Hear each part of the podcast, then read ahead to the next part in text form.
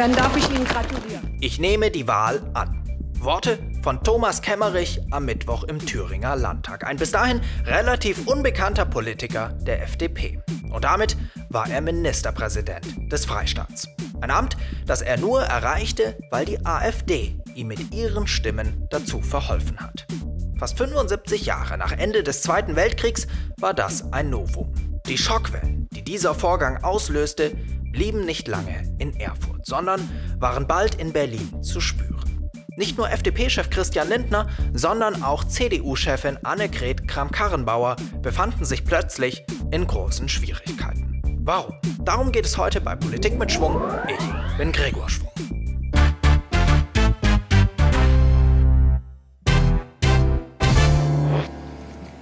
Sehr geehrte Damen und Herren, wir setzen in der Sitzung fort, befinden uns vor dem dritten Wahlgang. Es ist 12.40 Uhr am Mittwoch im Erfurter Landtag, als die Präsidentin Birgit Keller den dritten Wahlgang zur Wahl des Thüringer Ministerpräsidenten aufruft. Die ersten beiden Wahlgänge davor waren gescheitert. Es fand sich keine absolute Mehrheit. Angetreten waren Bodo Ramelow von der Linkspartei und Christoph Kindervater für die AfD. Ramelow hatte die Landtagswahl im Herbst letzten Jahres zwar gewonnen, seine Koalitionspartner SPD und Grüne haben allerdings Stimmen verloren. Insgesamt bedeutete das, dass die rot-rot-grüne Koalition im Landtag keine Mehrheit mehr hatte. Und für andere Koalitionen ohne die AfD reichte es ebenfalls nicht. Die einzige Alternative ein Bündnis aus CDU und Linkspartei wollten die Christdemokraten nicht. Also blieb Ramelow am letzten Mittwoch als einzige Möglichkeit eine Minderheitsregierung. Für eine solche ist er aber angewiesen auf Stimmen aus anderen Parteien bei bestimmten Vorhaben. Und das erste solche Vorhaben war eben seine eigene Wahl zum Regierungschef. Doch in den ersten beiden Wahlgängen erhielt er sie nicht, die Stimmen aus anderen Parteien. Und grundsätzlich ist es bei der Wahl von Regierungschefs so, wenn sich in den ersten beiden Wahlgängen keine absolute Mehrheit findet, dann gibt es einen dritten Wahlgang. Und in dem ist dann der Kandidat gewählt, der die meisten Stimmen erhält. Der mit der relativen Mehrheit also. Und auf die spekulierte Bodo Ramelow. Sein rot-rot-grünes Bündnis sollte ihn wählen, die AfD ihren eigenen Kandidaten und CDU und FDP sich enthalten, so wie sie das auch in den ersten beiden Wahlgängen getan haben. Aber es kam anders. Gibt es weitere Bemerkungen in dem Wahlgang, Anträge? Äh, Herr Montag, Herr Abgeordneter Montag, bitte. Äh, für die FDP-Fraktion darf ich Ihnen Thomas Kemmerich vorschlagen. Vielen Dank. Wir werden uns mit diesem Moment noch beschäftigen, aber zunächst mutet das Ganze recht harmlos an. Die FDP stellt ihren eigenen Kandidaten auf. Vorgeschlagen für diesen dritten Wahlgang sind erneut Herr Abgeordneter Bodo Ramelow, Herr Christoph Kindervater. Außerdem hat die Fraktion der FDP Herrn Abgeordneten Thomas Kemmerich vorgeschlagen. Wenn man die Mehrheitsverhältnisse im Landtag betrachtet, dann liegt nahe, wie das ausgehen könnte. Linke, Grüne und SPD kommen zusammen auf 42 Sitze und wählen Ramelow. Die AfD kommt auf 22 Sitze, wählt ihren eigenen Kandidaten Christoph Kindervater. Die FDP kommt auf 5, die CDU auf 21, zusammen 26. Sie wählen Thomas Kemmerich. Bodo Ramelow erhält mit 42 Sitzen damit die meisten Stimmen und wird Ministerpräsident. Doch diese Annahme basierte auf Gesetzen politischer Kultur, die nicht mehr gelten und, wie sich später herausstellen wird, eine gehörige Portion Naivität. Auf den Wahlvorschlag der Fraktion Die Linke, der SPD, Bündnis 90, die Grünen, Drucksache 7-204 für Abgeordneten Bodo Ramelow stimmten 44 Stimmen. Wahlvorschlag der Fraktion der AfD in Drucksache 7-240, Herr Christoph Kindervater, 0 Stimmen. Wahlvorschlag der Fraktion der FDP, Drucksache 7-242, Abgeordneter Thomas Kemmerich, 45 Ja-Stimmen. Die AfD lässt nämlich ihren eigenen Kandidaten einfach fallen und wählt zusammen mit der CDU und der FDP Thomas Kemmerich. Doch damit nicht genug. Es setzt gleich den nächsten Paukenschlag. Nehmen Sie die Wahl zum Ministerpräsidenten an.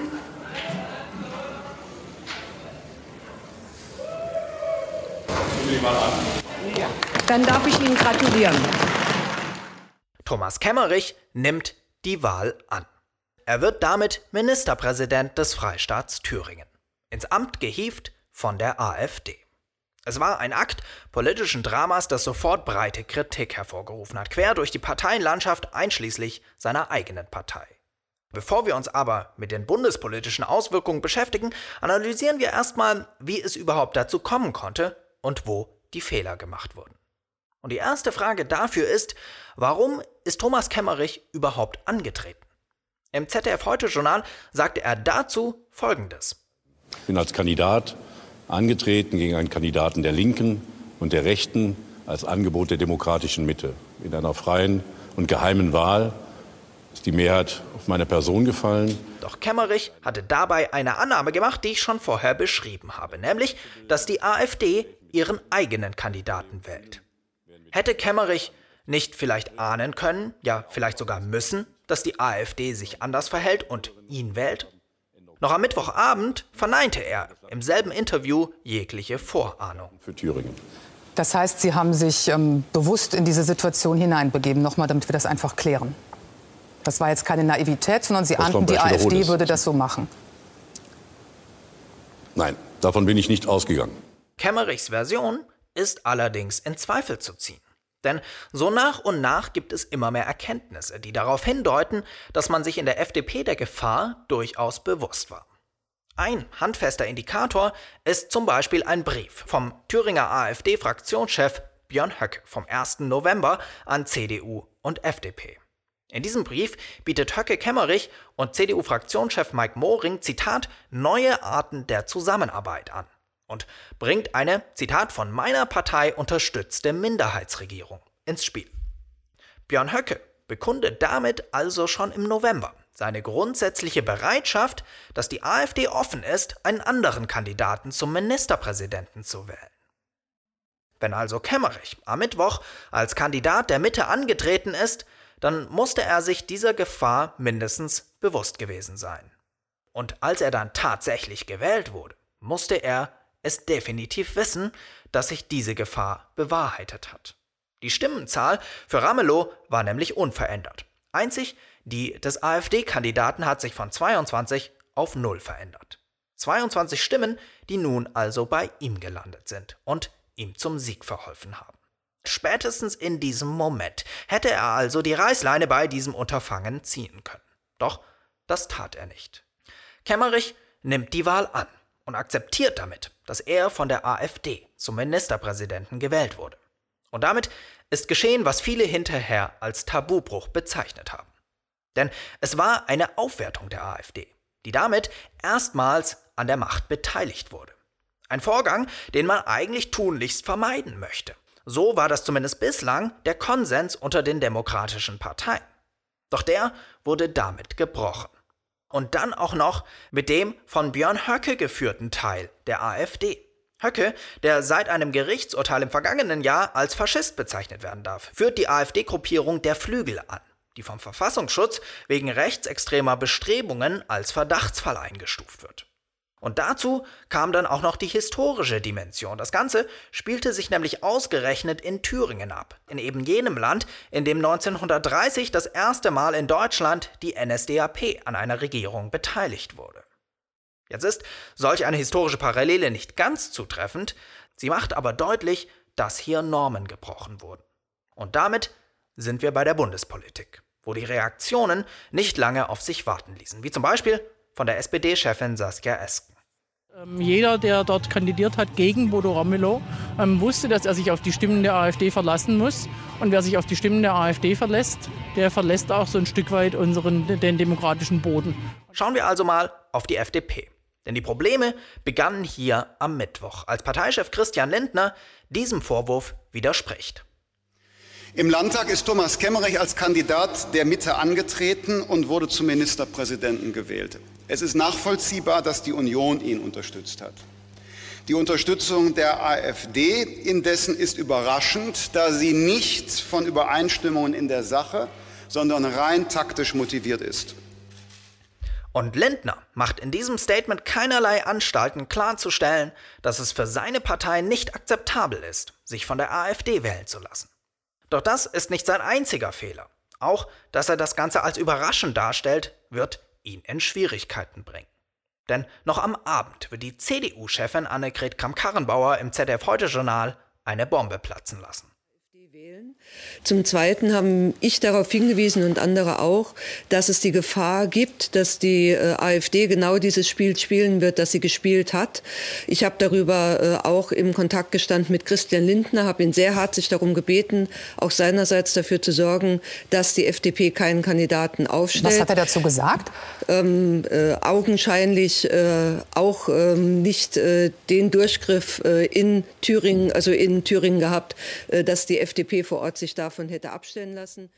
Und wie das Online-Magazin Business Insider wenig später berichtet, hat Lindner tatsächlich nicht versucht, Kemmerich von einer Kandidatur abzuhalten. Ganz im Gegenteil.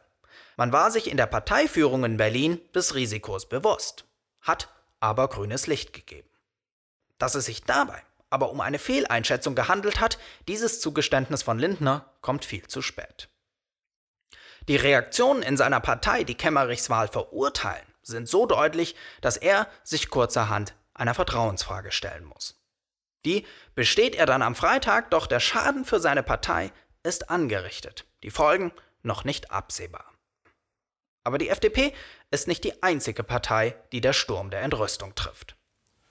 Umso schlimmer ist, dass offensichtlich auch Abgeordnete der CDU Thüringen billigend in Kauf genommen haben, dass durch ihre Stimmabgabe ein neuer Ministerpräsident auch mit den Stimmen von Nazis wie Herrn Höcke und anderen der AfD-Fraktion in Thüringen gewählt werden konnte.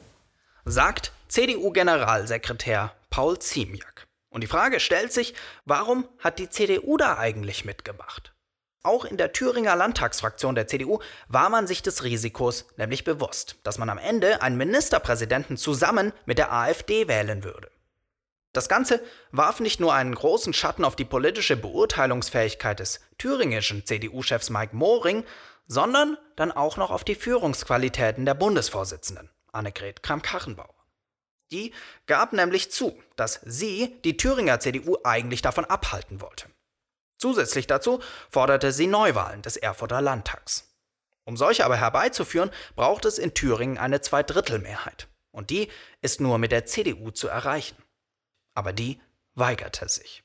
Also musste AKK nach Erfurt fahren und mit den Parteifreunden dort sprechen. Und der Druck auf sie war dabei groß, denn nicht nur hatte sich Bundeskanzlerin Angela Merkel nachdrücklich zu Wort gemeldet, sondern auch alle von ihren Widersachern, Markus Söder, Jens Spahn, Armin Laschet, alle meldeten sich mit scharfen Statements zu Wort. Doch Kram-Karrenbauer musste unverrichteter Dinge aus Erfurt zurückkehren. Die CDU dort verweigert sich nämlich weiter Neuwahlen. Wohl auch, aufgrund von desaströsen Umfragen, wonach die Partei um bis zu 10% abstürzen würde. Das hielt den Koalitionsausschuss der GroKo am Samstag dann natürlich nicht ab, trotzdem weiterhin Neuwahlen zu fordern. Thomas Kemmerich ist unterdessen mit sofortiger Wirkung zurückgetreten. Wie es weitergeht, ist aber immer noch unklar. AKKs Autorität scheint in jedem Fall Schaden genommen zu haben. Okay, Fassen wir das alles mal zusammen. In Thüringen hat die Wahl des FDP-Politikers Thomas Kemmerich durch die Stimmen von FDP, CDU und AfD ein politisches Erdbeben ausgelöst. Zum ersten Mal seit Ende des Zweiten Weltkriegs wurde einer Rechtsaußenpartei die Gelegenheit gegeben, sich an der Bildung von Macht zu beteiligen. Kemmerich ist angetreten, weil er und seine Partei sich verschätzt hatten. Doch obwohl ihm das dann klar wurde, als die AfD ihn gewählt hatte, nahm er die Wahl zum Ministerpräsidenten trotzdem an. Ein Vorgang, der die Parteichefs von FDP und CDU in Berlin in Schwierigkeiten brachte. Ersteren, weil er zunächst herumlavierte und sich der Eindruck verfestigte, er kannte das Risiko. Und letztere, weil sich die Frage stellen lässt, ob sie ihre Partei noch im Griff hat. Und das war Politik mit Schwung. Der Podcast wurde am Sonntag um 18 Uhr aufgezeichnet. Dinge könnten sich also weiterentwickelt haben, wenn ihr ihn hört. Wenn euch die Folge gefallen hat, freue ich mich natürlich wie immer, wenn ihr sie euren Freunden und Bekannten weiterempfehlt.